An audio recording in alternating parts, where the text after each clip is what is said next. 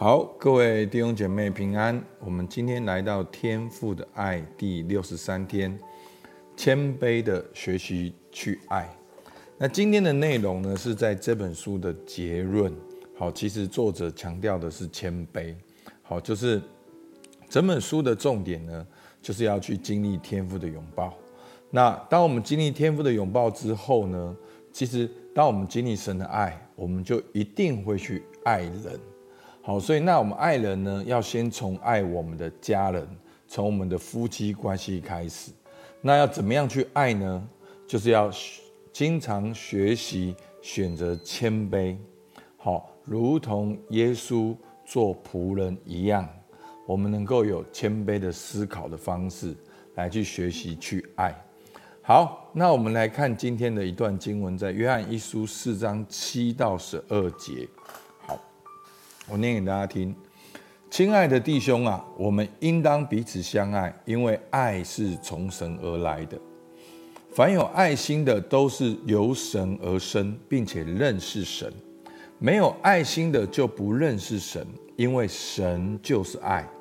神差他独生子到世间来，使我们借着他得生。神爱我们的心在此就显明了。不是我们爱神，乃是神爱我们，差他的儿子为我们的罪做了挽回祭，这就是爱的。亲爱的弟兄啊，神既是这样爱我们，我们也当彼此相爱。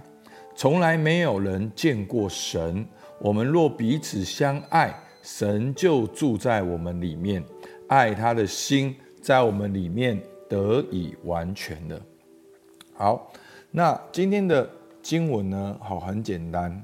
其实它的主题就是告诉我们，应当彼此相爱，因为爱是从神而来。那如果我们没有彼此相爱呢？那我们就没有真正的认识神，因为神就是爱。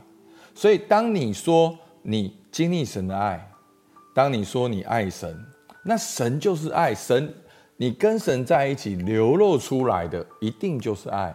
所以，你经历神的爱，你就会去爱神。那你有神，你就一定会去彼此相爱。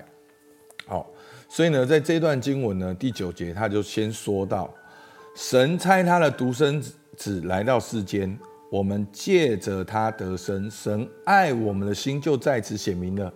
所以，这个优先顺序是神先爱了我们。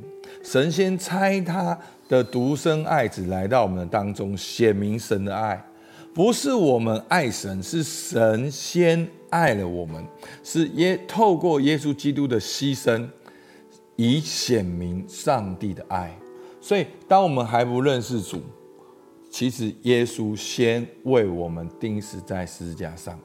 所以，如果上帝是这样的爱我们，那我们也应当彼此相爱，因为神就是爱。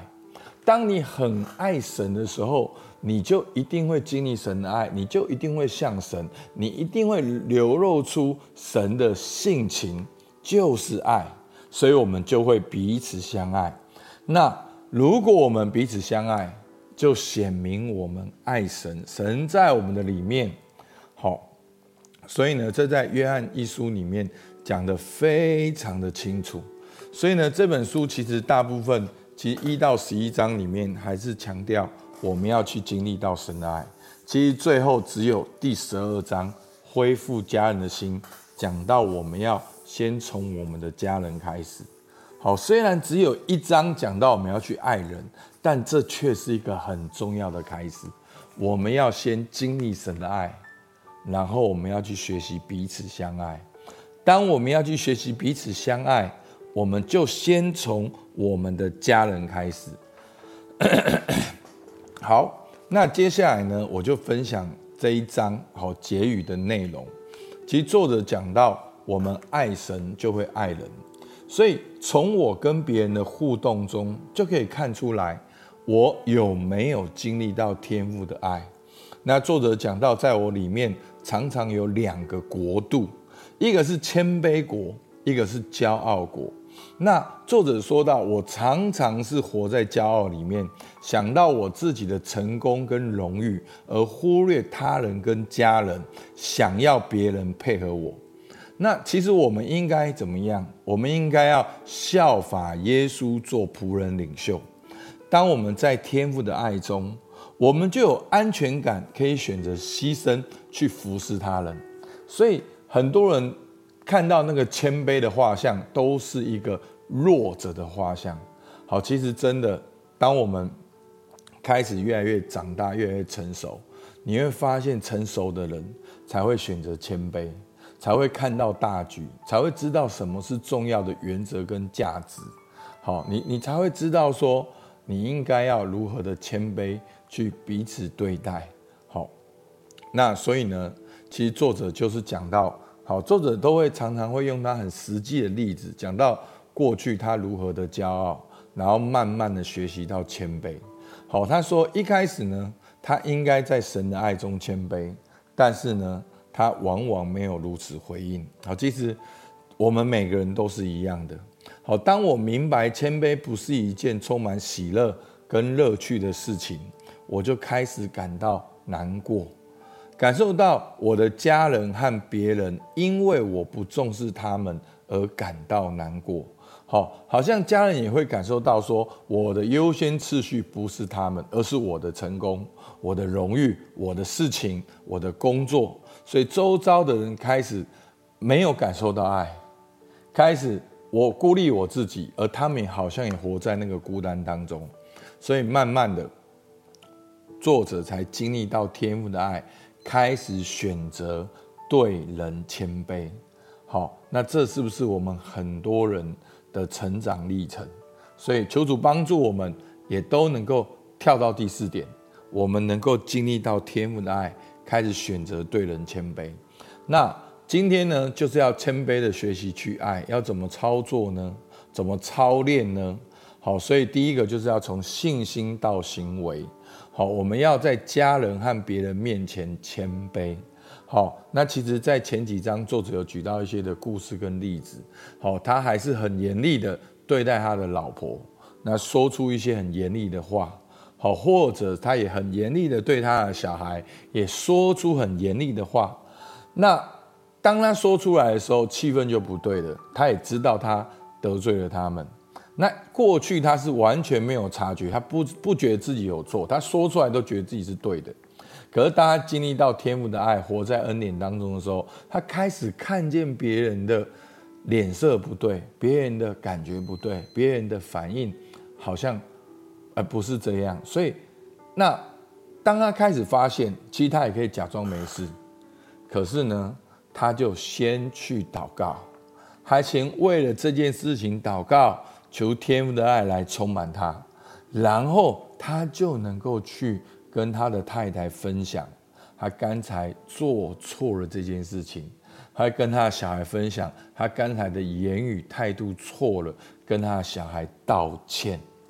好，那当然他们也有给他回应，他们就吓到，他发现，其实他就发现他的家人跟小孩给他的回应是，其实他从来都没有这样子认错过。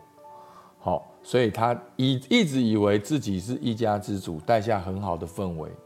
可是当他认错的时候，别人给他回应，那他也选择谦卑，他能够不会因为别人的回应，然后又开始生气，而是承认自己真的没有付出爱，他没有把家人放在他的优先次序。所以呢，他从信心到行为，在家人和别人面前选择谦卑。然后，当你持续这样做呢，就产生习惯，就看每一个人为神的创造，都是宝贵有价值的。而习惯就产生了态度，在谦卑的行为中找到喜乐，而这个态度就强化形成好他的意志，信任神会对我有最好的安排。其实为什么有时候我们会谦卑，有时候我们会骄傲？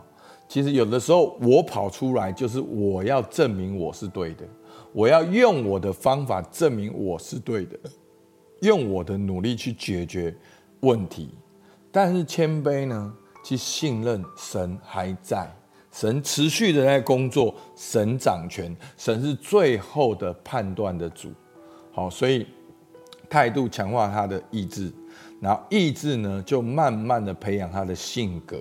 好，然后让谦卑取代骄傲，靠恩典去而生，去过生活。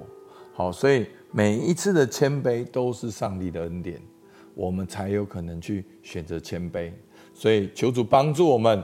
让我们看见彼此相爱的重要，也让我们能够谦卑的去学习去爱。好，今天的默想，你觉得爱神跟爱人的关系为何？为何爱神就会去爱人？第二个，我要如何操练去彼此相爱？